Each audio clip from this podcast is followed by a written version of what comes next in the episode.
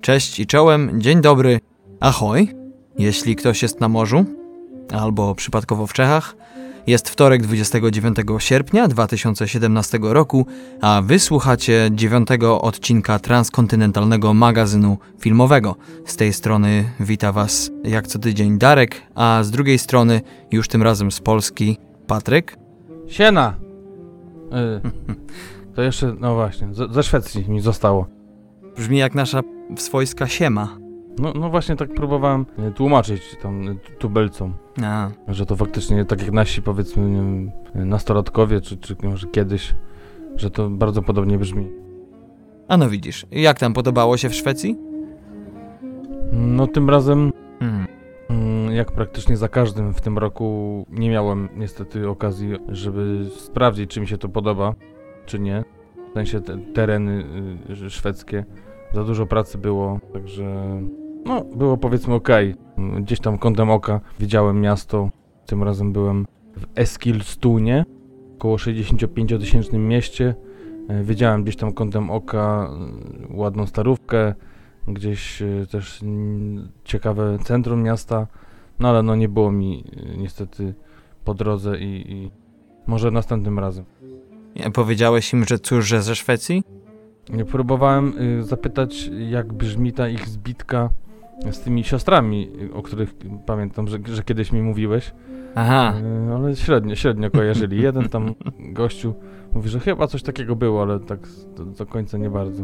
to nie uczą ich tak jak nas, jak zaginać obcokrajowców przy piwie. Dokładnie.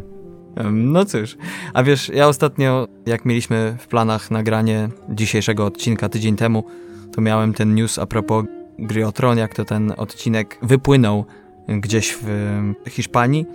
No to już news jakby stary, ale ostatnio wczytuje się w bardzo wiele krytycznych głosów fanów gry o tron, którzy zaczynają psioczyć, jak to doszło do tego, że ten sezon, który jeszcze trwa, jedzie trochę po taniości i że tak naprawdę wdarł się wśród najbardziej zagorzałych fanów taki syndrom lubienia odcinków. Jeżeli tylko bitwa wygląda efektownie, to reszta też im się widzi. Co o tym myślisz? No wiesz co, tak naprawdę od samego początku, tak od, od pierwszego odcinka to zmierza mm, w kierunku tej wielkiej bitwy. Mhm. Wszystkie zdarzenia, może gdzieś tam poboczne, mm, do końca nie, ale mm, miały pewnie to urozmaicić tą drogę, czy stworzyć jakąś iluzję tematów pobocznych, ale tak naprawdę od pierwszego odcinka, że tak powiem, e, zacytuję Winter is coming i razem z tym niebieskooki. Oni są na, gdzieś na horyzoncie i ta walka będzie z nimi, także zapowiadać, że, że chyba cały ostatni sezon będzie jedną wielką bitwą. Mhm. Mi też faktycznie ten, ten sezon za bardzo fabularnie nie podchodzi. Może to przez to, że jednak muszą galopować bardzo, jeśli chodzi o czas akcji. No, na tych koniach i smokach galopują. Tak, raz jesteśmy tutaj, raz tutaj, to bardzo szybko trwa i tam pal licho, jak szybko smok potrafi przelecieć z jednego miejsca do drugiego. Niestety danych technicznych póki co w internecie brak, ale Tak. na dieslach pewnie jeszcze. No, może być. I to tyle, jeśli chodzi o nasz krótki housekeeping. Mm, Zapraszamy jeszcze raz do polubienia nas na Facebooku i tamże śledzenia. Oprócz informacji na temat odcinków znajdziecie tam również krótkie filmiki oraz newsy, które codziennie dla Was przygotowujemy.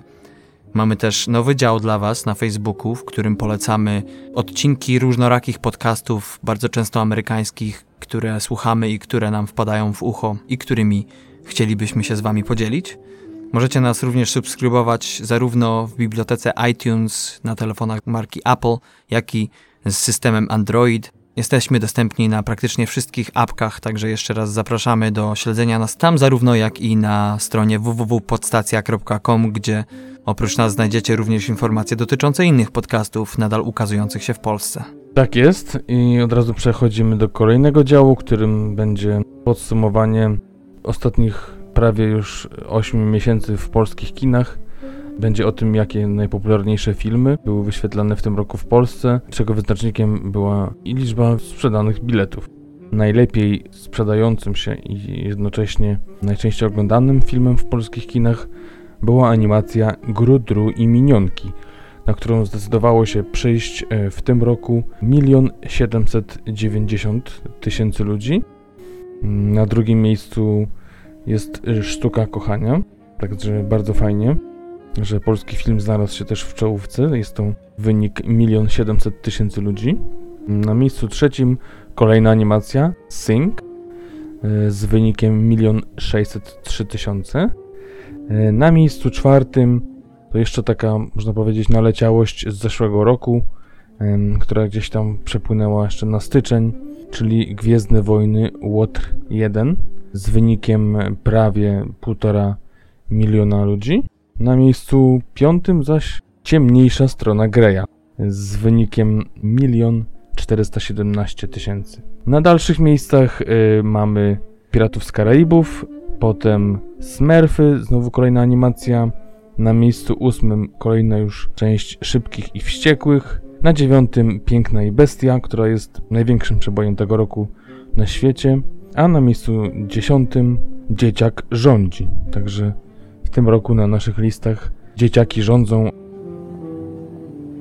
Ciekawe, czy coś jeszcze pobije w, drugiej połowie tego roku wynik Pięknej Bestii, bo jednak zawsze te filmy akcji i, i live action wychodzą właśnie tak do czerwca, a potem już selekcja Oscarowa przecież zbliża się powoli wielkimi krokami. No tak, czym bliżej świąt, tym powiedzmy e, robi się ambitniej, tak? A jak ambitniej, to mniej ciekawie, bardziej niszowo. Tak naprawdę jest- zastanawiam się, co robią ci, ci ludzie, którzy w pierwszej połowie roku chodzą tak często do kina, co nie robią w drugiej części. Wiem, wiem, już wiem. Grają w gry, które powstały na podstawie tych filmów z pierwszej połowy. Czyli nakręcają rynek. w inny sposób. Wiesz, y, tutaj Tak jest. przypomniało mi się a propos chodzenia do kina. Wczoraj byłem na meczu baseballowym z kolegą, który pokazał mi taką aplikację, którą ma na telefon. Płacisz 9 dolarów 99 centów i masz wejścia na ile tylko chcesz filmów miesięcznie. O. Kiedyś było to 20 dolarów, w sensie zaczęło się jako 9, przeskoczyło do 20, ludzie podchodzili, to firma zjechała do stałej opłaty i zastanawiam się. No ja bym się nie zastanawiał. W takim razie decyzja podjęta. I w ten oto ochoczy sposób przechodzimy do kolejnej sekcji, czyli do premier. I tutaj małe przypomnienie a propos premier, które weszły do kina w zeszły piątek, 25 sierpnia. Są to takie filmy jak francuska komedia Snalek, francuski dramat Dwie kobiety, francuski thriller, w zasadzie francusko-belgijski Podwójny kochanek oraz dramat polityczny amerykański dla odmiany pod tytułem Barry Seal, Król Przemytu. Więcej informacji a propos tych premier znajdziecie na naszym Facebooku, a trailery do nich również na naszej stronie w odcinku 8 i 3 czwarte.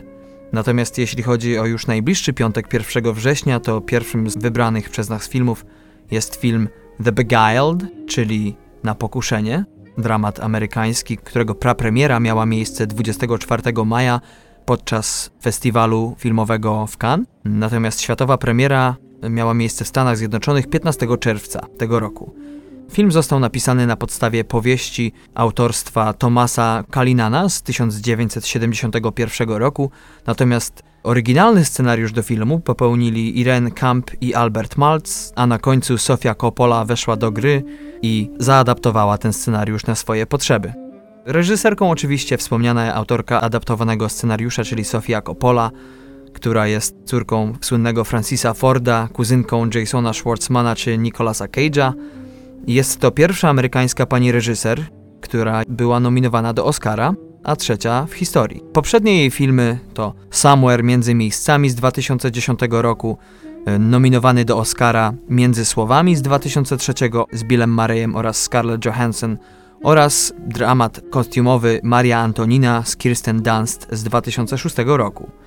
Jeśli chodzi o akcję filmu, to rozgrywa się ona w trakcie trwania wojny secesyjnej w Stanach Zjednoczonych i pewnego dnia do szkoły dziewczęcej w stanie Virginia we wschodnich Stanach Zjednoczonych dostaje się ranny żołnierz Unii, czyli potocznie zwanej Północy. I ta owa niezapowiedziana wizyta niecodziennego, mimo trwającej wojny przecież, gościa prowadzi do wielu niespodziewanych zdarzeń, których wynikiem jest zazdrość czy też zdrada, czyli od jednej wojny do drugiej. W rolach głównych w tym filmie ujrzymy Nicole Kidman jako zarządzającą domem dla dziewcząt Miss Marte. W tym roku będziemy mogli ją jeszcze ujrzeć w dramato-horrorze Killing of a Sacred Deer Jorgosa Lantimosa, który ukaże się w Polsce 3 listopada i bardzo sobie dużo oczekuję po tym filmie. Towarzyszy jej Kirsten Dunst jako Edwina, którą mogliśmy widzieć w Ukrytych Działaniach, dramacie biograficznym Theodora Melfiego z 2016 roku. Widzieliśmy ją również w innym dramacie Midnight Special Jeffa Nicholsa z zeszłego roku, a także w serialu Fargo produkcji FX. Ostatnią panią w talii jest Elle Fanning jako Alicja. W przyszłym roku będziemy ją mieli okazję ujrzeć we wspomnianym ostatnio przez nas nowym projekcie Woody'ego Allena, a ostatnio widzieliśmy ją w takich filmach jak komedii muzycznej How to Talk to Girls at Parties Johna Camerona Michela z tego roku, dramacie Sydney Hall Shona Christensena również z tego roku, a także z zeszłorocznej animacji braci Weinsteinów Leap. Paniom towarzyszy jako żołnierz Unii kapral McBurney Colin Farrell, który obecnie jest na planie kolejnego filmu live action produkcji braci Weinsteinów, czyli filmu Dumbo. Wystąpi on również u boku Nicole Kidman we wspomnianym już dramato-horrorze Jorgosa Lantimosa Killing of a Sacred Deer, a dwa lata temu mogliśmy go widzieć w świetnym komediodramacie The Lobster. Także po obsadzie można wnioskować, że film, który był nominowany do Złotej Palmy i za którego Sofia Coppola otrzymała nagrodę za najlepszą reżyserię, będzie, mam nadzieję, lekkim przebojem. Sofia Coppola jest pierwszą od 50 lat i drugą w historii kobietą, która zwyciężyła w tej kategorii w Cannes. Budżet tego filmu 10,5 miliona, box office praktycznie się z tym zrównał. Oceny na IMDb to 6,9, na Rotten Tomatoes 79 jeśli chodzi o krytyków i 52% jeśli chodzi o widzów. Czas trwania półtorej godziny. Chciałem tylko dodać, y, że lekkim przebojem to było Coco Jumbo, także mam nadzieję, że będzie to jakimś większym jednak. Zawsze staram się być zachowawczy w tych moich ocenach. Nie, nie, tylko mi się tak skojarzyło, lekki przebój to jednak coś z muzyką jest. W każdym razie, jeżeli chodzi o Kopolę, niedawno obejrzałem sobie trzecią część Ojca Chrzestnego, w którym grała. Tą Niewinną, można powiedzieć, trochę taką głupiutką dziewczynkę i no, jednak te kobiety niektóre mocno dojrzewają, bo już przecież sam Mingowami był bardzo e, dobrym i dojrzałym filmem, a teraz też gdzieś tam podąża swoją ścieżką. Mm, Widać, Mm. że ma jakieś e, swoje poglądy na to, jak jej kino ma wyglądać. Mam nadzieję, że, że ten film też będzie dobry, tym bardziej, że on, tak jak mówiłeś, obsada świetne damy. Także naprawdę czekam na ten film i mam zamiar y, obejrzeć. Niektóre portale, bodajże chyba IMDb, klasyfikuje ten film jako western. No, To dopiero zagwostka. To też ciekawe w związku z tym, żeby delikatnie i bardzo płynnie przejść do filmu, o którym ja teraz będę mówił. Voila. czyli o filmie Odwet. Oryginalny tytuł to Pierwsza 54. Jest to film z 2016 roku, film kanadyjski, kanadyjskiego reżysera o nazwisku Jan England, który właśnie jest dość różnie tutaj postrzegany przez y, różne portale. Na przykład właśnie IMDB mówi, że jest to thriller psychologiczny, Hmm. a już film web traktuje ten film jako dramat sportowy. Hmm. Także no, nie wiadomo czego się tu spodziewać, może coś wyjaśni fabuła. Film opowiada o Timie, 16-letnim i bardzo inteligentnym chłopaku, który jest zamkniętym w sobie sportowcem. Trenuje biegi i szykuje się do ważnych eliminacji, w których faworytem jest Jeff, jego szkolny prześladowca. Tim postanawia za wszelką cenę pokonać swojego rówieśnika i w ten sposób zemścić się za wszystkie upokorzenia, których doświadczył przez wiele lat. Także może faktycznie mm, trochę psychologii, trochę sportu. A dzisiaj to nie tylko się łączy, ale jest nieodzowne. Tak jest. Patrząc na filmografię Jana Englanda, jest to jego debiut pełnometrażowy. Wcześniej, w 2011 roku, stworzył krótkometrażowy film Henry, za który notabene otrzymał nominację do Oscara. Także, no, jedno dzieło, ale dość znane już w świecie, tak samo jak jego nazwisko. Wcześniej bardziej znany był jako aktor. Scenariusz do filmu również jest jego autorstwa. A jeżeli chodzi o głównych bohaterów i aktorów, którzy się w nie wcielają, jest to Antoine Olivier Pilon, znany może wam e, wcześniej z filmu Matka z 2014 roku w reżyserii Xaviera Dolana, o którym był news na Facebooku w zeszłym tygodniu. Świetna rola notabene w tym filmie, ale też znany z takiego serialu jak Memoir Viv, w którym grał od 2013 do 2015 roku. Obok niego wystąpi Sophie Nellis, 16-latka, wcześniej widziana w takich filmach jak Pan Lazar z 2011 roku czy Złodziejka książek z 2014. Na dokładkę mamy też Lou Pascala Trembleya, którego wcześniej można było widzieć w filmie Jeremy z 2015, a film, o którym mówię, Odwet, trwa 106 minut i premierę swoją miał już 9 października na festiwalu w Busan. Oczywiście mówię o y, zeszłym roku. To teraz pora na trzeci film. A mamy tutaj Renegatów, film akcji oraz thriller produkcji francusko-niemieckiej. Jest to jego światowa premiera. Jeśli chodzi o scenariusz do tego filmu, to tutaj mamy dwie główne osoby. Przede wszystkim jest to Richard Wenk, autor scenariuszy do takich filmów jak Niezniszczalni, część druga z 2012 roku, Bez litości z Denzelem Washingtonem z 2014 oraz Wspaniała siódemka z tymże Washingtonem, Chrisem Prattem i Ethanem Hawkiem z 2016 roku. Drugim autorem natomiast jest Luc Besson, znany z takich kultowych pozycji jak Leon Zawodowiec, Piąty Element, czy filmu, który obecnie jest w polskich kinach i nie tylko, czyli Valerian i Miasto Tysiąca Planet.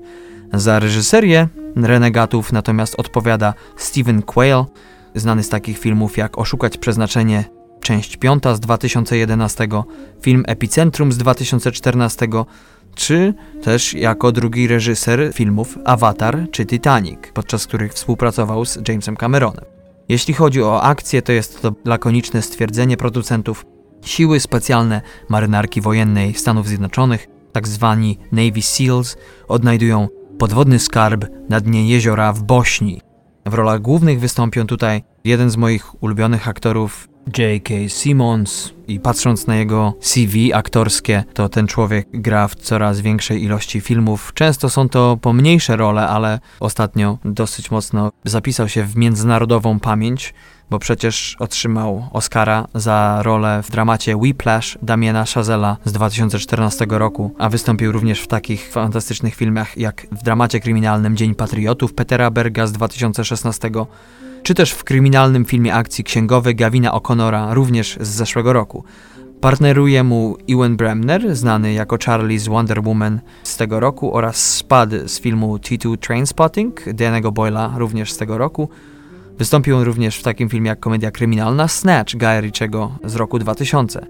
Trzecim najważniejszym z aktorów jest Sullivan Stapleton, którego widzieliśmy w filmie akcji 300 Początek Imperium, Noah Mamuro z 2014 roku, serialu Blind Spot Mapa zbrodni, wytwórni Warner Bros. z 2015, a także w kryminale Królestwo Zwierząt Dawida Michuda z roku 2010. Budżet tego filmu wyniósł około 66 milionów funtów, natomiast film trwać będzie godzinę i 46 minut. Póki co IMDB daje mu ocenę 6,5, natomiast na Rotten Tomatoes 58% recenzentów chwali sobie ten film, przy 80% widzów. No właśnie teraz zastanowiłem się nad J.K. Simmonsem. Mhm. To czyni z niego takiego aktora charakterystycznego, gdyż, no, tak jak mówiłeś, że jest znany z wielu filmów, aczkolwiek y, Mhm. najczęściej były to role pomniejsze, drugoplanowe, za co też dostał Oscara. Tutaj z roli głównej. No, oczywiście nie jest to pierwsza jego rola główna, ale Mhm. jest jednak tego niewiele na tle tych innych produkcji z jego udziałem. Ja sobie zawsze myślę o nim jako o takim amerykańskim Leonie Niemczyku świętej pamięci, bo jakby się wczytać w jego biografię, to ten człowiek wystąpił był w przeszło chyba 500 filmach i to w różnej produkcji, bo i w niemieckich, i w, za wschodnią granicą, południową. Z tego co kojarzę, to, to, jest, to jest jakiś rekordzista polski, także Tak. I tak samo J.K. Simmons, po prostu jak zobaczysz jego listę na IMDb, ile w tym roku filmów z jego udziałem wyjdzie, to trzeba powiedzieć, że ten aktor to jest chyba taki wzór, może nie wzór aktorstwa, ale jak stajesz się aktorem, to masz tak naprawdę dwie drogi sukcesu do wyboru. Pierwsza to jest po prostu bycie gwiazdą i granie w największych, najlepszych, najbardziej popularnych produkcjach, a druga droga kariery udanej to granie w 10 filmach rocznie, mówię przykładowo, za które kasujesz nie tylko pieniądze, ale też i tantiemy w wielu przypadkach. I to pozwala ci chodzić na castingi i spokojnie utrzymywać e, dobry żywot jako aktor. no właśnie. Także jak już tak płynnie przechodzimy między tymi filmami, to ja może skończę. Mm. Tanna. Czy Tanna ma coś wspólnego z Niemczykiem? Myślę, że może. Musi, gdzieś na pewno się zakręcił. Musi, na pewno. W każdym razie Tanna. Jest to film z 2015 roku, który był oficjalnym kandydatem australijskim do Oscara w tym roku w 2017. No, skończyło się na nominacji, także no, pierwsza piątka to już duże osiągnięcie. Premiera światowa miała miejsce już 7 września 2015, a film opowiada o parze kochanków z wulkanicznej wyspy Tanna na południowym Pacyfiku, którzy na przekór swojej rodzinie i ich woli zakochują się w sobie i uciekają z wioski. Mówi się o tym, że jest to dość podobna fabuła do Romeo i Julii. Film jest cały nagrany w języku Naufhal, którym posługują się właśnie mieszkańcy tej wioski. Cały film był nagrywany właśnie w tym jednym miejscu, skąd pochodziła prawdziwa historia właśnie takiej dwójki mieszkańców. Ciekawa rzecz, jak wybierana była para głównych bohaterów, ponieważ y, były to pierwsze jak dotychczas jedyne role tych aktorów, można powiedzieć, bo już zagrali no, w nominowanym do Oscara filmie. Był to Mungau Dain oraz y, Mari Wawa. I Dain został wybrany w głosowaniu po prostu wioski na najprzystojniejszego mieszkańca. Tak jak w Hollywood. tak. Hollywood też wielka wioska. Jeżeli chodzi o reżysera, mamy tutaj dwójkę. Martin Butler oraz Bentley Dean. Dla Bentleya była to pierwsza fabuła. Wcześniej parał się dokumentami, takimi jak Kontakt z 2010, First Footprints 2013 i te dwa filmy współtworzył razem z Bentleyem Deanem. Z ciekawostek warto wspomnieć, iż Bentley Dean przyjechał do tej wioski z całą swoją rodziną i spędził w niej 7 miesięcy, przygotowując się i, kręcąc później film. Film otrzymał nagrodę publiczności na festiwalu w Wenecji w 2015 roku. No, tak jak wspomniałem już o parze głównych bohaterów i aktorów, którzy się w nich wcielili. Tak samo było z resztą obsady, która była po prostu częścią mieszkańców wioski, w której mm, działa się ta historia. Ocena na IMDb to 6,9. Film trwa 100 minut, a do tej pory zarobił no, niewiele, e, ale nie jest to film z tak zwanych czołówek box office i do tej pory zarobki to 70 tysięcy dolarów. Tak jest. Portal Filmweb podaje, iż zarówno na Na Pokuszenie, jak i na Tanę chce się wybrać najwięcej użytkowników tego portalu filmowego, także tutaj mała taka podpowiedź. Na pewno Na Pokuszenie trzeba zobaczyć, bo nagrodę za najlepszą reżyserię na festiwalu w Cannes nie dostaje się za ładną buźkę czy za proste zęby. Tym bardziej, że o takie coś ciężko w wioskach. To tyle, jeśli chodzi o premiery na najbliższy piątek 1 września. Jeszcze raz zapraszamy do kin. A teraz przechodzimy, jak w dzisiejszym odcinku, żwawo i z wdziękiem do głównego dania, do mięska naszego odcinka, do filmu akcji, który, tak jak w przypadku horroru, nastręczył nam trochę problemów z Patrykiem, bo w zasadzie sporo jest filmów akcji, które nie są popularne, ale jeśli chodzi o takie, które są dobre i które są nie tylko niepopularne, ale niedocenione, to ciężko to wyszukać. Ciężko w ogóle wyszukać filmu akcji, który nie jest i tym, i tym, prawda? No i warto też wspomnieć o tym, że no, tak mówisz, dobrym, niedobrym, dobrym dla nas, tak? Tak. Dla tych dwóch osób, które mają może i dość wygięty gust, ale no, to jest nasz podcast, to są nasze perełki i Nasze reguły. tego się trzymamy, dokładnie nasze reguły. Także bez zbędnego przedłużania, oczywiście filmem dzisiejszym, o którym będziemy mówili, jest film akcji pod tytułem Elitarni w reżyserii Brazylijczyka José Padilli. Jest to film, który jest, tak jak Patryk już wspomniał, niedoceniony przez krytykę. Film, który również ma swoją kontynuację, która już nie musiała tak zabiegać o przychylność recenzentów, bo ci byli skorzy dać im lepsze laurki. Patryk, y, jaki był twój powód, który kazał ci myśleć, że to jest ten film, który weźmiemy na tapet? Jak zwykle, czy to był horror, czy to teraz kino akcji, mi zależało na tym, żeby nie było to takie typowe kino na szybkości, czy po prostu żeby straszyło, tylko żeby miało i ciekawą fabułę, i, i świetną obsadę, czy może nie tyle obsadę, jeżeli chodzi o znane nazwiska, co po prostu dobrze wykonaną robotę aktorską. No i to tak się tutaj akurat zgrało, razem z tym, że reżyser też e, jest świetnym wyrobnikiem, co pokazał właśnie w części drugiej. Mhm. Chociaż, y, tak jak powiedziałeś, druga część była bardziej przychylna, jeżeli chodzi o krytykę, ale tutaj to chyba ma związek z tym, co powiedział reżyser, czyli to, że cytując go, e, Brazil is not for beginners. Brazylia nie jest dla początkujących. Mhm. Mm, I po jakby zaznajomieniu się z tematem w pierwszym filmie, pierwszej części, no, do drugiej krytyka podchodziła już y, z dużo innym pojęciem o sytuacji czy politycznej, czy społecznej w Brazylii no, dlatego myślę, bo jakby nie widzę zbyt dużej różnicy między tymi filmami. Nawet uznałbym, że pierwszy jest lepszy, gdyż no, jest to świeże y, podejście do, do tematu. Drugie to może nie tyle powielenie, jest trochę z innej perspektywy pokazany ten sam problem.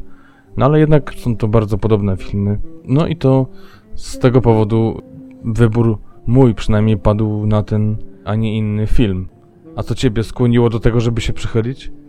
A ja się przychyliłem z bardzo prozaicznego powodu. Jak pamiętasz, był ten film pod tytułem Miasto Boga. Fernando Meireles z 2002 roku był e, Dworzec Nadziei z bodajże 1998. Był też dokument naszego dzisiejszego twórcy, autobus 174 sprzed 15 lat. I ja akurat, mając wielu znajomych Brazylijczyków, często słyszałem historię, jak tam jest, jak jest ciężko. Słyszałem o tych fawelach, czyli tych slumsach słynnych, o tej przestępczości. Przecież w telewizji niedawno słyszeliśmy nie tylko z okazji olimpiady, ale o tych różnych niedociągnięciach, o problemach finansowych kraju, o korupcji w polityce.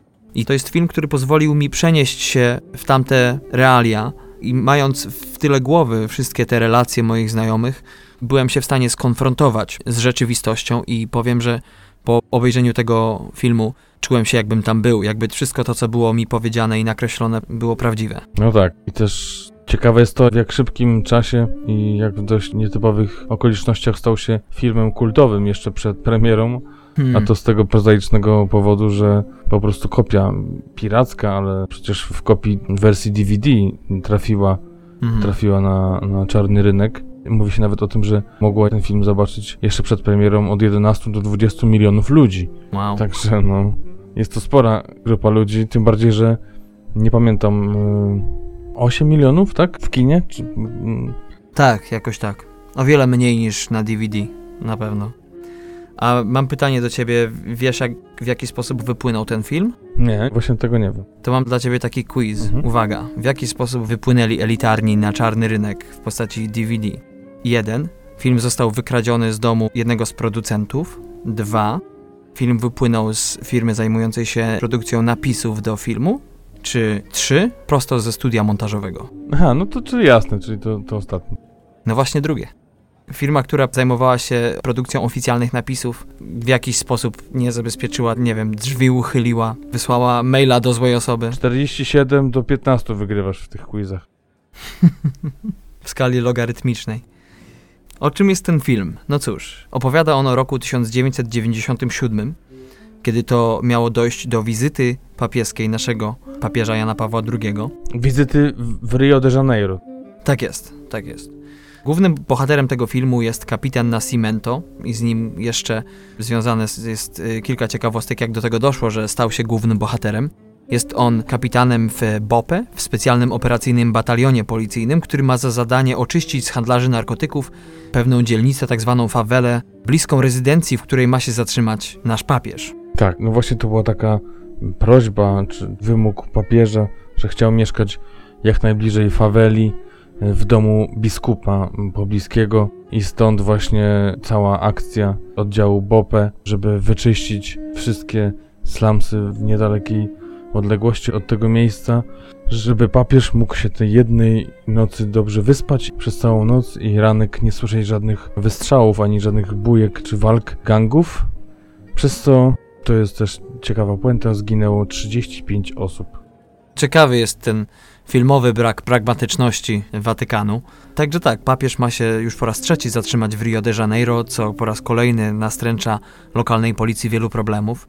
E, Wspomniany już kapitan Nascimento, grany przez Wagnera Moure, znanego chociażby z serialu Narcos stacji Netflix, z jednej strony próbuje znaleźć kogoś na swoje zastępstwo, ponieważ nie dość, że jego żona spodziewa się dziecka, to jeszcze sam służy już 10 lat w oddziale specjalnym, a będąc w BOPE, w odróżnieniu od policji, tak naprawdę człowiek godzi się na nieustanną wojnę z kartelami narkotykowymi, którzy trzymają cały kraj, nie tylko Rio de Janeiro w ryzach. Batalhao de operaciones policiais especialis. To tak wersja TMF-owska skrótu BOPE. I ten to oto oddział właśnie potrzebuje nowego dowódcy i film opowiada o tym, jak dwóch y, nowych rekrutów próbuje po pierwsze dostać się w szeregi tej grupy, a po drugie jak praktycznie no, tylko między nimi jest wybór naszego głównego bohatera, kapitana Nascimento, który z pomiędzy nich chce wybrać swojego następcę i tego, który będzie w pełni gotowy do przejęcia pałeczki bycia takim ostatnim sprawiedliwym praktycznie i takim najlepszym zarządcą tego oddziału. Tak jest. Trzeba powiedzieć, że główni bohaterowie, czyli Neto oraz Matias, przyjaciele z dzieciństwa, na początku zaczynają w policji, o której za chwilę powiemy szerzej, bo odgrywa ona w zasadzie to, co się z nią dzieje i wewnątrz niej odgrywa tutaj ogromną rolę. Na początku właśnie zaczynają tam, a po lekkich przejściach decydują się na przejście do BOPE przez to bardzo rygorystyczne szkolenie. Tutaj trzeba powiedzieć, że akcja filmu nie jawi się w różowych barwach kompletnie, ponieważ y, w Rio de Janeiro, ogarniętym wielkim kryzysem i korupcją mieście, dziennie ginie 11 osób, tylko jeśli chodzi o porachunki gangów. Samo miasto składa się z około 70 slumsów kontrolowanych przez kartele narkotykowe. Słabo opłacana policja jest bardzo skorumpowana. Jest ich około 40 tysięcy w samym mieście, a tylko 100 komandosów wspomnianego BOPE, którzy starają się nie tylko walczyć z handlarzami narkotyków, ale również przeciwdziałać negatywnym działaniom policji. Pamiętasz, Patryk, ciekawe jest to, w jaki sposób doszło do powstania tego filmu i czym on miał być na początku. No tak, to jest kontynuacja dokumentu, którego twórcą był też wspomniany już reżyser Jose Padilla, czyli Autobus 174, który był dokumentem opowiadającym o porywaczu autobusu, notabene o imieniu właśnie Nascimento. I to miała być kontynuacja tego samego wątku, tylko z perspektywy właśnie policji. I też miała być właśnie forma dokumentu, z czego dość szybko wycofał się sam reżyser, gdyż no, opowiadając o korupcji w policji, jak bardzo jest i raz skorumpowana, dwa Mhm. brutalna, przede wszystkim nie miałby osób, które by stanęły same przed kamerą i, i mogłyby to powiedzieć we własnej osobie, a dwa, wiedział, że jak nawet e, próbowałby wziąć udział w walce czy bitwie policji z handlarzami, no to po prostu straciłby życie, czy byłoby duże prawdopodobieństwo, że coś takiego się może wydarzyć. Także ba- bardzo szybko zrezygnował z tego pomysłu. Zresztą często wspomina, że żeby kręcić filmy w Brazylii trzeba być nieodpowiedzialnym i on posiada tę cechę, natomiast bardzo dobrze się składa, że posiada ją tylko w niewielkiej ilości, co pozwala mu na mm, podejmowanie mm, o wiele bardziej racjonalnych decyzji. José Padilla urodził się w 1967 roku właśnie w Rio de Janeiro. Znany jest z nie tylko elitarnych czy z elitarnych Ostatnie Starcie, drugiej części dzisiejszego filmu, która wyszła 3 lata po tym filmie. Ten film wyszedł w 2007, Ostatnie Starcie w 10. Oprócz tego jest producentem serialu Narcos wspomnianego już oraz reżyserem Robocopa ostatniego sprzed trzech lat z Gary Oldmanem i Michaelem Keatonem. Tak, i Samuelem L. Jacksonem. I też sobie dużo obiecywałem po tym filmie, z racji tego, jakim no dość takim e, charakternym jest reżyserem i Mhm. bezkompromisowym. No niestety, czytając nawet opinie, czytając wywiady z nim, no to tak jak skarżył się dziś w rozmowach ze swoimi przyjaciółmi czy najbliższymi, że 9 na 10 pomysłów jego było odrzucanych, tak naprawdę nie, nie miał żadnej wolności, jeżeli chodzi o podejście do filmu.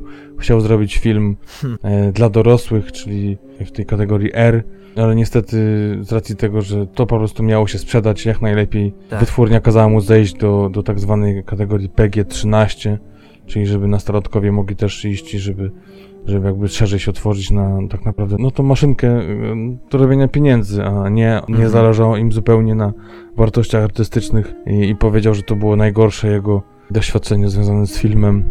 To oczywiście szybko zostało zdementowane, gdy tylko podchwyciła to wytwórnia.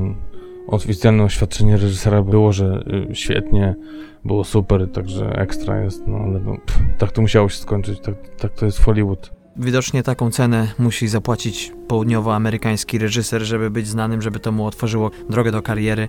Musi wyreżyserować gniota. Szkoda, bo pamiętam jak swego czasu mówiło się szeroko w kontekście reżyserowania Wolverine przez niego e, w 2013 roku, do czego nie doszło.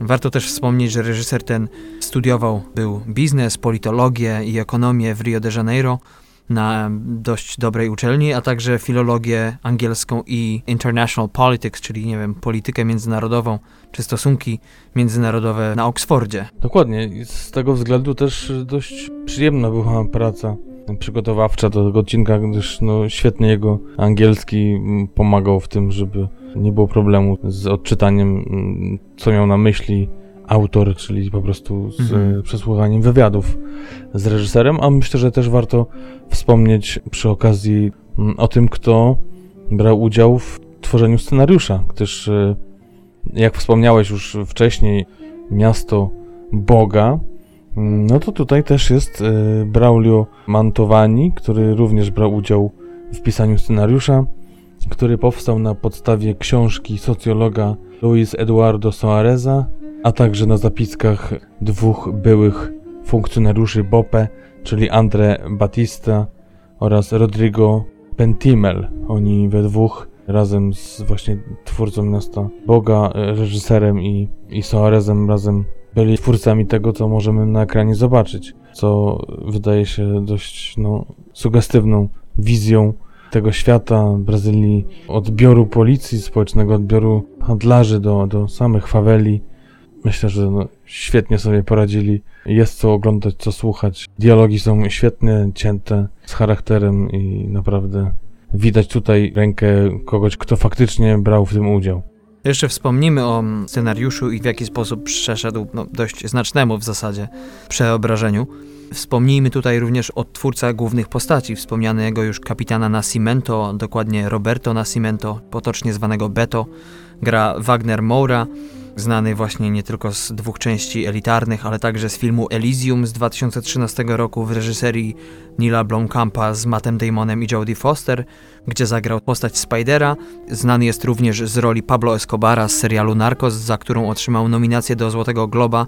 Jest również, nie wiem czy wiesz Patryk, wokalistą grupy muzycznej Sła May, po polsku Twoja Matka. Nie, nie wiem.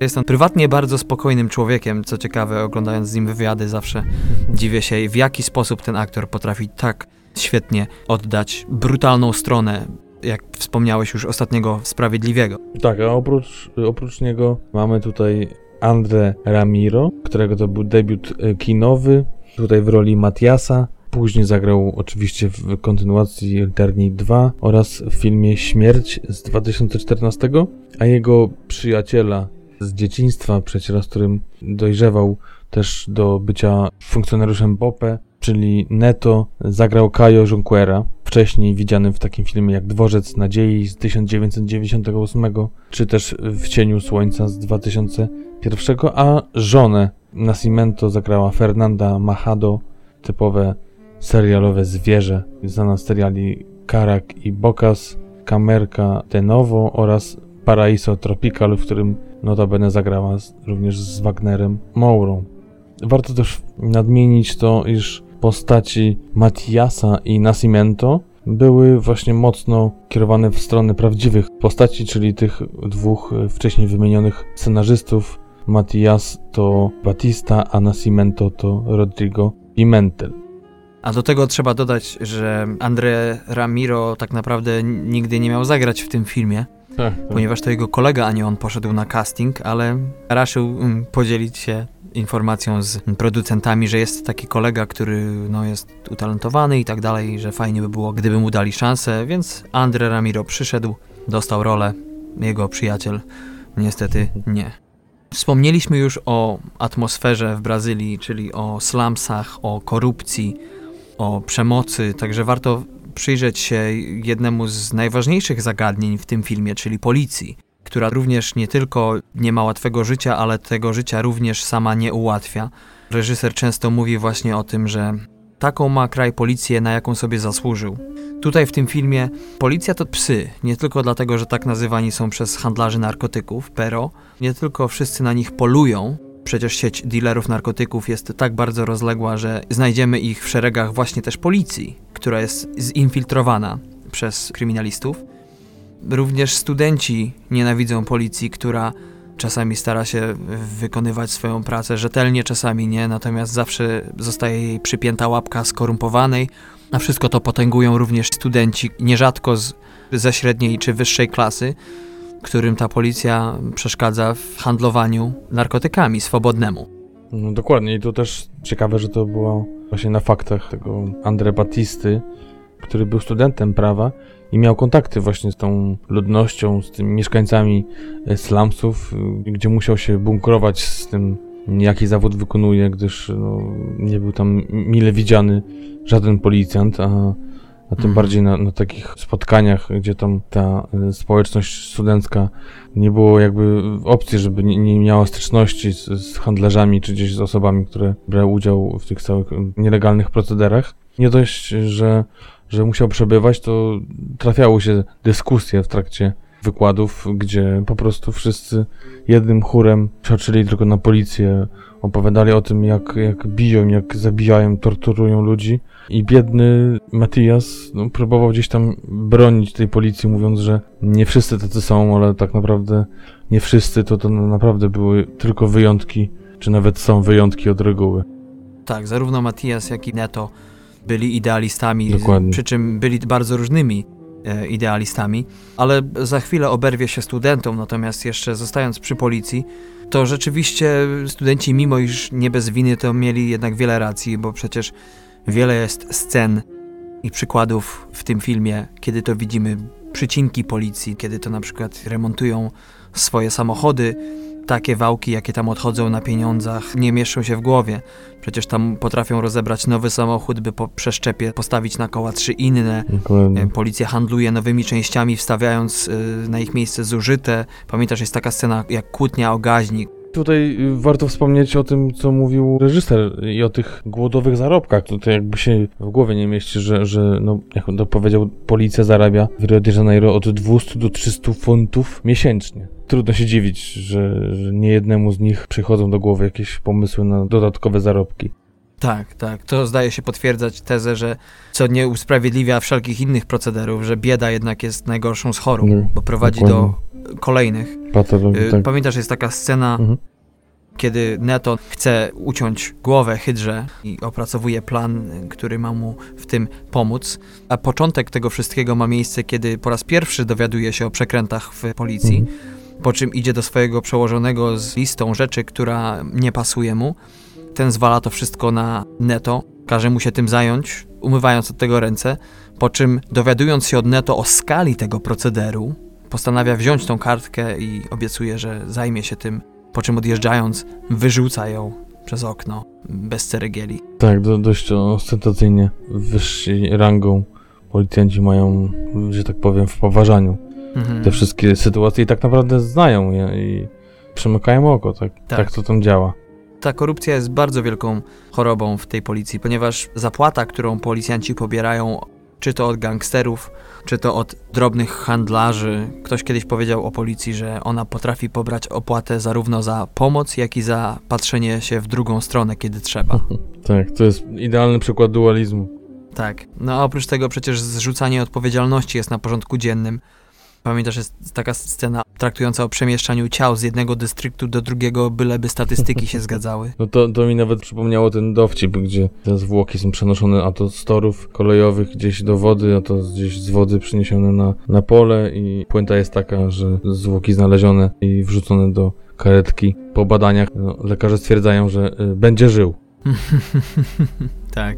No i też nie wiem, czy pamiętasz tą ciekawą historię, która bardzo mocno łączy się z tą historią opowiedzianą w filmie, czyli o tej korupcji, o tym jak działają policjanci, ale też i handlarze. To, że przecież strasznie ucierpiała ekipa filmowa na planie, gdyż ukradziono całą dostawę broni. 30 sztuk prawdziwej i 60 tej fałszywej, którą używano na planie, która warta była milion dolarów i nawet specjalny oddział policji, prawdziwy już, próbował odbić dostawę broni i no, udało się to w niewielkiej części. No i trzeba do tego też dodać y, całe dwa lata przygotowań, e, ponad 20 przesłuchanych policjantów przez Padille. Także no dość mocno to wszystko jakby się przenikało. I też trzeba jeszcze dodać tą no chyba najgorszą przygodę jaką mieli, czyli to, że razem z tym, mm, z tą dostawą broni porwano kilka osób y, i przetrzymywano kilka dni y, właśnie z ekipy od Padilli, y, który sam powiedział, że cztery dni nieprzespane. Produkcja była już na skraju załamania i tylko tym, że, że jednak udało się tej osoby odbić mhm. Mm, i, i zdecydowały się dalej pracować na planie, a ta ich odwaga spowodowała to poczucie jedności i, i tego, że jest wyższy cel w tej produkcji tego filmu, Pewnie ta odzyskana broń i amunicja to pewnie zabawki. Dokładnie. Wspomnieliśmy już o policji, której się nie tylko obrywa od nas, ale której obrywa się od reżysera dość mocno. I o Neto, który jest dosyć tragiczną taką postacią, i jeżeli nie jedną z najbardziej tragicznych ponieważ jest on hardkorowym idealistą. Wydaje się, że idealnym zastępcą Nascimento, ponieważ jest twardy, nie poddaje się, nie odpuści. Powiem ci, że nawet nie mam pojęcia, czy on sobie w jakimkolwiek momencie tego filmu zdaje sprawę z niebezpieczeństwa, jakie na niego czyha, bo zdaje się po prostu czynić wszystko jak przysłowiowy jeździec bez głowy. Tak, tak się wydaje, że jednak ten jego silny kręgosłup moralny, mm. dążenie do, do prawdy i odkrycia też wszystkich przekrętów i, nieścisłości związanych z pracą policji, to go zaślepia. Jakiekolwiek uczucie strachu czy obawy nie wchodzi w ogóle w grę. No taka osoba... Yy... Zazwyczaj nie kończy najlepiej. No właśnie. Do tego mamy wspomnianego już Matiasa, który nie tylko jest policjantem na początku, ale i również studiuje prawo na jednej z najlepszej, chyba najlepszej uczelni w Rio de Janeiro, prywatnej. Jest to postać tragiczna inaczej, Reżyser powiedział o nim, iż jest to człowiek, który próbuje istnieć pomiędzy wszystkimi niekompatybilnymi ze sobą światami, czyli światem skorumpowanej policji i światem na swój sposób skorumpowanej e, młodzieży. I to przeradza się w przemoc. Zdaniem reżysera właśnie na tym polega problem współczesnego, no nie tylko współczesnego świata, że mariaż niekompatybilnych rzeczy zawsze kończy się eskalacją agresji którą mamy nie tylko w Brazylii na każdym kroku, wszechobecną. No tak, jeżeli do tego dodamy jeszcze takie smaczki jak dwa pozwy sądowe, które wystosowały właśnie oddziały policji przeciwko całej ekipie filmowej, gdzie musieli się bronić, na szczęście z pozytywnym rezultatem e, twórcy na czele z Padillą. Tak jak sam mówił y, Jose, starał się kręcić w takich miejscach, gdzie ludzie byli obeznani z kamerą, Przede wszystkim w miejscach, gdzie kręcony był właśnie film Miasto Boga, ale niestety nie przewidział jednej rzeczy, że tamten film był zupełnie inny, traktował o innych problemach i nie miał aktorów przebranych za policjantów, co niestety rozdrażniało mieszkańców, przede wszystkim dealerów narkotyków, czy też e, innych przestępców, którzy po prostu się tam mieszają z lokalną społecznością. Dość nerwowo do tego podchodzili, także no naprawdę droga przez mękę, ale co tylko podkreśla fakt wyjątkowości tej produkcji, a jeżeli dodamy do tego wisienkę w postaci tego, że film wygrał nagrodę główną Złotego Niedźwiedzia na festiwalu w Berlinie w 2008, no to ciężko tutaj coś jeszcze dodać, żeby, żeby zachęcić do tego filmu. Myślę, że więcej, więcej nie trzeba. No kolejnym faktem jest to, że przecież sędzia, który prowadził całą rozprawę, mm, stwierdził na koniec, cytuję, The film stays and plays, tak czyli że film zostaje i będzie nadal grany w kinie, ponieważ wszyscy wiedzą, jak jest naprawdę, więc nie ma sensu tego przemilczeć. To też było odważne. Dokładnie. Ciekawe, co się potem z tym sędzią stało. no to też może by jakiś spin-off powstał.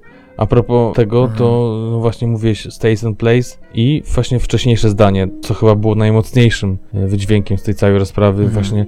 Specjalnie ci zostawiłem. Dziękuję. Znowu taki szczodry. E, everybody knows that this is how it is. I to chyba podsumowuje całą tą sytuację i no co tutaj więcej komentować. Wszyscy wiedzą no, jak jest. Wszyscy wiedzą jak jest, nawet sędzia w oficjalnym werdykcie. Dokładnie. Padilla często wspomina w swoich wywiadach, które zresztą bywają tendencyjne, bo ciężko znaleźć jakieś naprawdę fascynujące, czy te, które zadają bardziej wnikliwe pytania, ale często wspomina o tym, że w tym kraju wszyscy nakręcają te spirale zła, Mówiliśmy już o policji skorumpowanej, wspomnieliśmy o dwóch y, idealistach, młodych policjantach. No i teraz dochodzimy do studentów, którzy filmie pokazani są dość jednoznacznie. I co za tym idzie, jest to celowy zabieg reżysera, który ukazuje ich jako członków średniej lub wyższej klasy, którzy z jednej strony podczas wykładów z prawa potrafią prawić o rzeczach ważnych, wyciągać wnioski, co tak naprawdę jest problemem tego kraju, natomiast z drugiej strony przyczyniają się do tragicznego położenia, w jakim znajduje się Brazylia, umożliwiając kontrolę tego kraju przez kartele narkotykowe za cenę, jak to określił reżyser kiedyś, własnego haju. No tak, no to jest kolejna mm, patologia i kolejna część i składowa tego całego systemu, która utrzymuje tą układankę w tak y, niewiarygodnej, patologicznej konfiguracji. Czy tam gdzieś jest jakieś światełko w tunelu? Hmm. Ciężko będzie z wywiadów, y, z informacji po filmie, wiadomo, że to, to dalej się dzieje, dalej tak wygląda. Nie jest dobrze. Tym bardziej, że samemu się nie zawróci rzeki, nawet dwoma kijami. Ten film dokładnie obrazuje to. Pamiętasz, wspomniałem o tym, że w mieście pracuje około 40 tysięcy policjantów, a tylko 100 Tak. komandosów.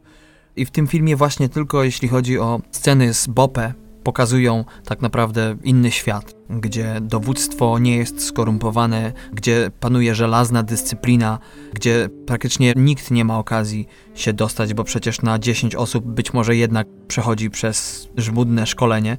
Tutaj dochodzimy do naszego głównego bohatera, czyli Beto Nascimento.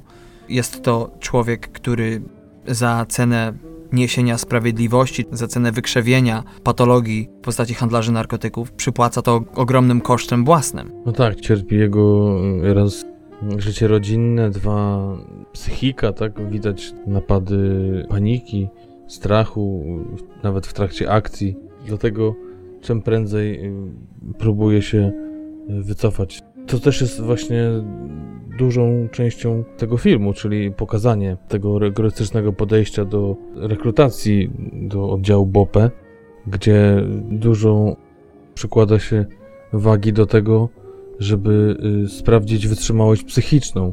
Czyli bardzo często są to słowne obelgi, poniżanie. Takie dobre staropolskie kocenie w wojsku. No tak, zaraz przychodzi na myśl jakaś y, samoworka. Czy właśnie film Full Metal Jacket, Czy Kroll. The Crawl, tak. The Crawl.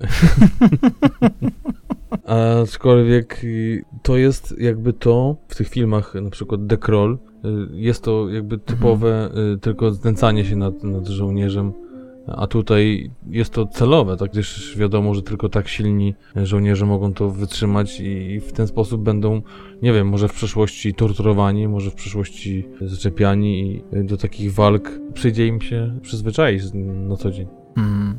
Z całym tym treningiem Bopę kojarzy mi się jedna z moich ulubionych scen w tym filmie, której nie zdradzę, nie będę spoilował, ale pamiętasz, jest taka scena, która opowiada o tym, w jaki sposób uczestnik szkolenia Bopę rozstaje się z tym szkoleniem, jeśli stchórzy. Tak, tak.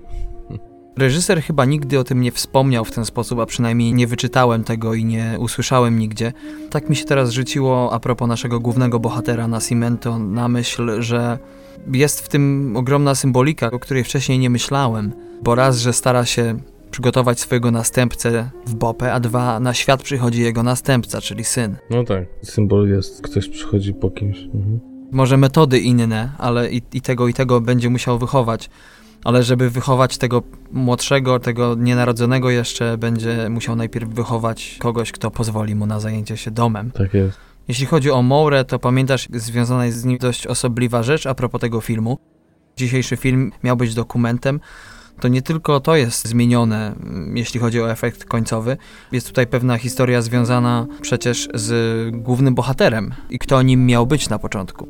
Na pewno mówisz o tym, że pierwsza wersja była taka, że głównymi bohaterami mają być właśnie ci nowi rekruci, czyli Matias i Neto, a po tym jak y, swoje sceny zaczął odgrywać Wagner Maura i po tym jaka charyzma i jaki, Jaka pewność siebie, mm, prawda?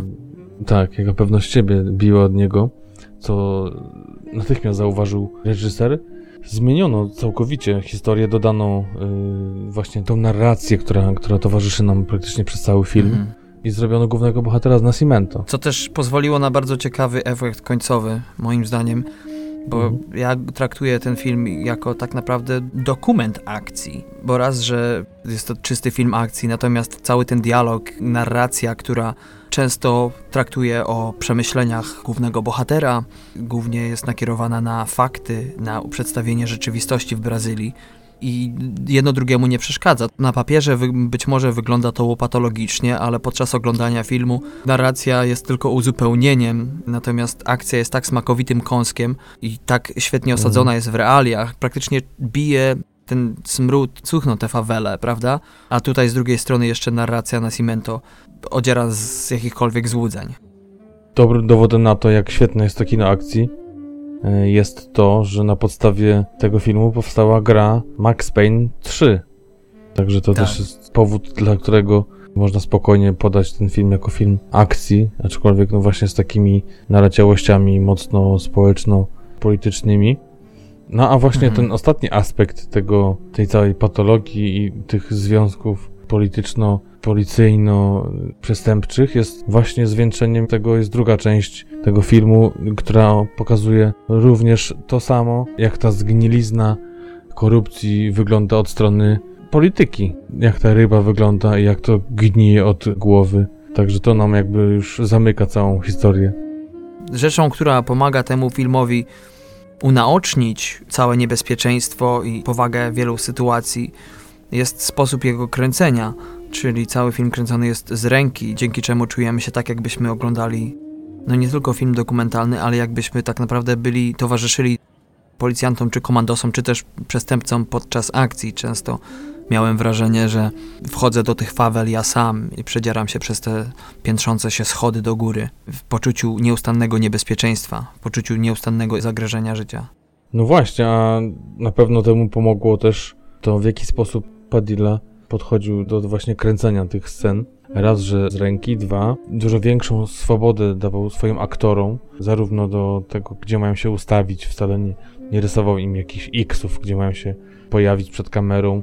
E, Nie, nie miał też problemu z tym, jak chcieli improwizować, szczególnie Mauro właśnie był tym mistrzem improwizacji i mówił o tym reżyser, że bardzo dużo z tych improwizowanych dialogów weszło już do ostatecznego filmu. Mm, No i to, że, że bardziej właśnie pilnował ustawienia kamery i kazał operatorom podążać za aktorami. Tak. Gdzie właśnie sam powiedział, że sobie w ten sposób wyrobił jakiś tam styl na tym, że po prostu się nie znał. Nie wiedział jak to robić. Wcześniej zajmował się głównie dokumentami i... e, Przetransponował tę swoją zdolność na film akcji. Exactly. Tutaj widać naprawdę duży kunszt kamerzystów. Człowiek o tym nie myśli tak na porządku dziennym, ale żeby nakręcić film akcji z ręki i sprawić, że akcja nie tylko jest czytelna, ale ma również taką zdrową, zamierzoną dozę chaosu, to jeszcze widz nie ma poczucia tego, że coś jest rozmazane, że coś jest za szybko. To wszystko zdaje się być tak szybko, jak jest podczas prawdziwego zamieszania czy sytuacji o podwyższonym ryzyku. Tak, a teraz myślę warto też przejść do tego, a propos właśnie kamery i tego, jak było ukazane te wszystkie zdarzenia, te historie i to, co zarzuca się temu filmowi, czyli to Mhm. y, tą eskalację agresji, o to hołdowanie przemocy i temu, że to jest jedyna siła, która może się przeciwstawić innej przemocy. To jest jedyny sposób, y, tłumaczenie tych moralnych zawiłości, że właśnie Brazylii jest jak jest i tego typu działania są jedynymi skutecznymi i nie ma innego sposobu. Zarzucano filmowi, że jest to podręcznik dla faszystów Hmm. i do tego, że po tym filmie mogą się zacząć zbierać w szeregi, co jest moim zdaniem no, kompletnie bez sensu i nie wiem w jaki sposób trzeba by podejść do tego filmu, żeby tak to faktycznie interpretować. Nie rozumiem tego kompletnie, bo twierdzenie, że jest to epatowanie przemocą w kontekście tego, że film ten ukazuje prawdziwość, Dokładnie. em, zajść, nie wiem jak, dlaczego krytyka, niektórzy recenzenci widzieli to za bezcelowe, czy wręcz zbędne. Uważam, że inaczej tego się ukazać nie da. Wszystko zależy od tego, gdzie nasz film umiejscowiamy. Jeżeli akcja dzieje się, czy to w wojsku, czy w policji, czy też wśród przestępców, to tam nie będzie 13 zgłoskowców Adama Mickiewicza, czy też 10 sylabowców Szekspira. Tam będzie jest. chodnikowy, prosty język. Wszystko to jest, no nie powiem, że podlane alkoholem, ale jest to wszystko na wysokich obrotach, gdzie każdy dzień to kolejny dzień bitwy i końca tego nie widać. Ciężko tutaj załagodzić sytuację. Można zrobić o tym inny film. No właśnie tak się zastanawiam, e, jak tutaj wyjść z kontrpropozycją dla tych e, miłych panów recenzentów. Mm, Czy na przykład taki dokument o zabijanych wielorybach czy, czy delfinach, czy to powinno wyglądać tak, że zamiast zabijania to się ich je podszczypuje w te płetwy? Czasami myślę, że recenzenci chcieli zobaczyć ten film jako thriller psychologiczny, a nie film akcji. Chcąc się wczuć w pewną narrację, nie mogli przełknąć tego, że jednak oprócz formalności w postaci narracji, ten film jednak do najłagodniejszych nie należy. Ale tutaj dywaguję, bo w głowę żadnemu wejść nie jestem w stanie i wczytać się w jego myśli. Ten film ma bardzo dużo takich bezsensownych recenzji czasami, nie tylko jeśli chodzi o recenzentów, ale i użytkowników, którzy tak naprawdę wielkich argumentów czy kontrargumentów nie mają. Ciężko dywagować z kimś, kto powziął decyzję, że tego filmu nie lubi i tyle. Ich prawo, ich przywilej. Wiesz, a też ważną rzeczą jest to i jakby puentą tej całej rozmowy o krytykowaniu tego filmu, czy Mhm. ogólnie o krytyce, jest to, jaką ocenę ma ten drugi film właśnie. Ocenę może na, na IMDB na przykład mają takie same 8,1. Mhm. Świetne, zresztą bardzo wysoką. Ale już y, na Rotten Tomatoes, gdzie właśnie 53% ma tylko pierwsza część, to już druga to jest y, blisko 90, także... Może no, chcieli przeprosić jednocześnie za ocenę pierwszego. No właśnie... Ja to sobie czasami na IMDB wchodzę po fakcie i zmieniam ocenę, jak sobie przemyślę pewne sprawy. No właśnie, myślę, że część mogłaby się cofnąć e, krok, żeby zrobić dwa do przodu.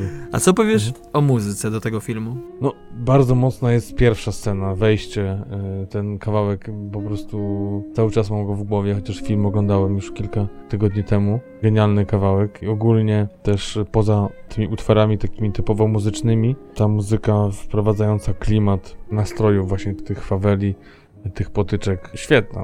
Ciężko coś wymyślić, żeby zabrzmiało to lepiej, żeby zgrywało się z akcją lepiej. Także no, według mnie idealne do tego filmu. Mhm. Na mnie bardzo ogromne wrażenie oprócz pierwszej sceny zrobiła ostatnia i sposób w jaki film się kończy. Nie jest to nic odkrywczego, bo takie myki można zaobserwować co jakiś czas w kinie, ale tak jak podczas ostatniej gry o tron, pamiętasz, z, Mhm. ze smokiem, kiedy jest coś, co można przewidzieć, ale zawsze cię uderzy dobrze. Mhm. Timing jest świetny. Tak samo końcówka i użycie muzyki. Uważam, że jest e, pięknym spięciem tej całej akcji. Tak jest i myślę, że tutaj warto mm, powoli zbliżać się do podsumowania. Mhm. Czy jakieś ulubione sceny gdzieś tam ci zostały w głowie, które zapamiętasz na dłużej? Wiesz co? Trzy. Pierwsze to taniec Matiasa i jeszcze nie wspomnianej dzisiaj Marii, która kradnie mu serce, która jest jego koleżanką ze studiów. Druga scena lekko komediowa, zacznę tak, na szkoleniu Bobę. Pamiętasz scenę z granatem? Pamiętam, pamiętam. To jest to scena, która dowodzi, w jaki sposób granat potrafi być idealnym antidotum na bezsenność.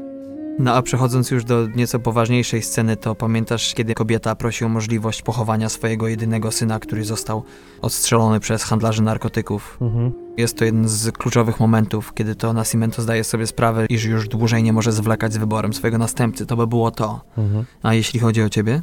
Ja myślę, że takiego może lżejszego kalibru scena jedna z pierwszych, gdzie Neto i Matias próbują przechytrzyć swojego przełożonego i pracując w warsztacie samochodowym, w którym jak już mówiłeś brakuje części i wszystko jest tak naprawdę lewizną i gdzieś tam rozkradane przez policjantów, organizują akcję, po której nie dość, że organizują e, środki, to jeszcze zyskują wiele nowych części do samochodów i przez to jakby no, są w stanie kontynuować pracę, a z racji tego, że to wszystko jest nielegalne i ta cała akcja jest też e, w tym tonie, to ich przełożony po prostu oficjalnie nic nie może zrobić, bo przyznałby się do, do tego, w jaki sposób on to robi. To jest jedna akcja, A dzięki temu, że to jest dobry film, to jeszcze to ma swoje konsekwencje negatywne, ta ich dobroduszność i, i, i serce. A to już do zobaczenia w filmie. A druga scena to są momenty, kiedy główny bohater Nascimento dostaje tych ataków paniki. To jak sobie musi z tym poradzić, w jakich momentach to się zdarza, to też są takie momenty, które pamiętam i przeżywam je razem z głównym bohaterem. Mhm. A jeśli chodzi o minusy, co cię najbardziej uwierało, oprócz y, kapci na nogach? Kapci nie miałem, ale co mnie uwierał? Uwierał mnie może delikatnie początek, kiedy zostajemy wprowadzeni w ten świat policji i BOPE i te pierwsze kilka minut połączone akcji z narratorem. Tutaj miałem takie odczucie, że nie wiedziałem do końca, gdzie jestem, e, co się dzieje, ale to, to było tylko tak naprawdę chwila, kilka minut. Może to miało wprowadzić taki chwilowy chaos, a potem się wszystko ładnie e, wyprostowało i już wygodnie siedząc w fotelu czekałem do końca i wszystko jakby się zazębiało i do końca grało. A twoje? Wiesz co, ja miałem problemy przy pierwszym oglądaniu tego filmu, a propos tego, że jednak ta ekspozycja, kiedy to kapitan Nascimento prowadzi narrację z OFU, czułem, że krążymy w miejscu, ponieważ cokolwiek usłyszeliśmy zawsze było drugą czy trzecią wersją tego samego, takie miałem poczucie, ale drugi raz oglądając ten film, to już mnie nie uwierało. Może dlatego, że zacząłem wtedy już wiedząc mniej więcej o co chodzi, zacząłem zawieszać swoje oko na jakichś innych detalach, także ten jeden minus za drugim razem przestał być minusem. Jest to chyba jeden z pierwszych filmów, które omawiamy na naszej antenie z domniemanymi minusami, którego się kompletnie nie zgadzam. Zazwyczaj lubię wziąć w obronę niektórych recenzentów, którym się coś tam nie podoba. W tym przypadku mhm. jestem w stanie oczywiście dopuścić to, że nie każdy jest fanem tego filmu, ale nie rozumiem motywacji, którą recenzenci zawierają. I argumentacji. Tak jest. Jaką byś dał ocenę końcową temu filmowi? No dla mnie to jest kino akcji najwyższej próby, połączone jeszcze z kilkoma innymi gatunkami, no ale myślę, że tutaj kino akcji jest na pierwszym planie. I ja daję temu filmowi 14 na 15 w skali TMF. Ja dam tyle samo. Miałem dać 13,5, ale drugi raz jak obejrzałem ten film, to coś mi się tam polepszyło. Mhm. Także jeszcze raz zapraszamy wszystkich do obejrzenia naszym zdaniem świetnego i niecodziennego filmu akcji pod tytułem Elitarni w reżyserii José Padilli z 2007 roku z Wagnerem Mourą, znanym z serialu Narcos, w roli głównej. Oprócz niego także André Ramirez oraz Caio Junqueiro. Tak, i dziękujemy za to, że dotrwaliście z nami do końca, nie wyłączyliście wcześniej. A statystyki tak? mamy, więc będziemy wiedzieli, czy ktoś tak czyni, czy nie. Tak jest, stąd była też ta nasza przerwa, żeby takie rzeczy też podogrywać i mieć was wszystkich na talerzu. I widelcu. E... e... Może odcinek nie był taki wesoły, ale wiadomo, widzicie sami, że, że temat filmu i te problemy poruszane no, nie skłaniały zbytnio do, do jakiejś zabawy. Żeby wam polepszyć humor, to powiemy, że gdybyśmy nagrali ten odcinek w wcześniejszym umówionym terminie, to byłby jeszcze smutniejszy, a że już kilka tygodni minęło, to i nam trochę ciśnienie zeszło. No ty tu masz rację w, w 100%. Także y, fajnie, że jesteście, fajnie, że słuchacie. Dziękujemy. E, odwiedzajcie nas na naszych stronach, na stronie e, facebookowej, czyli www.facebook.com łamane na TMF Podcast pisane razem, a także na stronie www.tmfpodcast.com. Zaglądajcie również do aplikacji podcastowych, gdzie można nas słuchać na takich aplikacjach Podcasts, Podcast Addict, Podcast Go i inne. Jesteśmy też na YouTubie, i SoundCloudzie. Zapraszamy Was jeszcze raz do naszej nowej sekcji polecanych podcastów na Facebooku, która będzie się nieregularnie, ale cotygodniowo ukazywała. nieregularnie, ale cotygodniowo. Tak jest. I znajdźcie tutaj logikę. Zapraszamy Was również na nasz kolejny dziewiąty i pół odcinek już 5 września, gdzie oprócz kilku premier w tym odcinku będziemy także omawiali zarówno serial wybrany przez Patryka, jak i film wybrany przeze mnie, który niedawno miał okazję gościć w polskich kinach. Także będzie o czym słuchać, będzie o czym rozmawiać. Za uwagę w dzisiejszym dziewiątym pełnym odcinku dziękuję Wam Patryk oraz Darek. Do usłyszenia. Cześć.